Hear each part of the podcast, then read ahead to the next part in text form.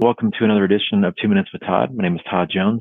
I'm the Chief Investment Officer for Gratus Capital. Thanks for joining us today. Let's take a look at some market activity from last week. Last week was continuing the positive sentiment that's gripped the market. You can see here on that first slide, international stocks were up almost four percent. U S small cap companies were up three point eight percent. S and P five hundred was up three point five percent. Commodities, interestingly, were up about three point four percent. And the bond market trended down a little bit as yields ticked up at towards the end of the quarter. What was driving some of that activity? Well, a combination of factors. One is the U S dollar continues to be a tailwind for international developed market stocks, as that index has come off its high pretty meaningfully since we reached a peak back in Q four of last year. So that's kind of layering into our thesis around international developed market stocks. As you may recall, we did add to those indexes across all of our models in Q four of last year. As far as what's going on in the U S markets, I think there's some optimism being priced in because of what's happening with the banking sector, and that's clearly coming through in the small cap index, which has been a bit of a laggard for this quarter. So we'll need to keep an eye on that and see what's going on as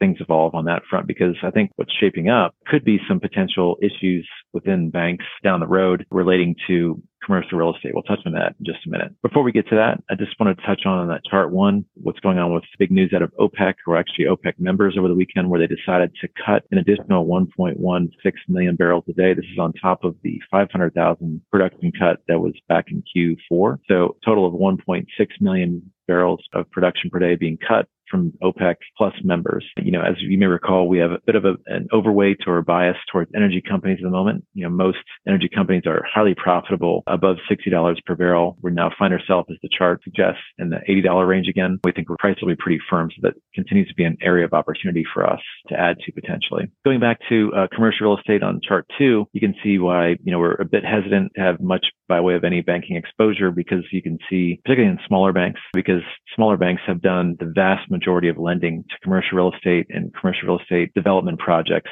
over the last decade. Whereas SIFI banks, or the structurally systemically important banks like Bank of America, J P. Morgan, have held their loans to commercial real estate fairly constant since the financial crisis. Small and regional, even community banks, have really expanded those loan opportunities because of what the banks on the larger side decided to step away from. So we think, you know, some of these issues could start to percolate up sometime in Q two and Q three as valuations for commercial real estate continue to track lower. Thanks for joining us.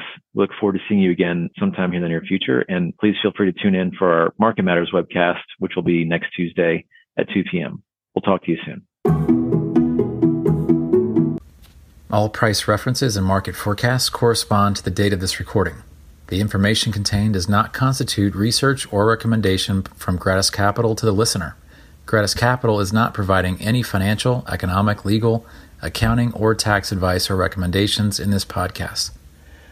In addition, the receipt of this podcast by any listener is not to be taken as constituting the giving of investment advice by Gratus Capital to that listener.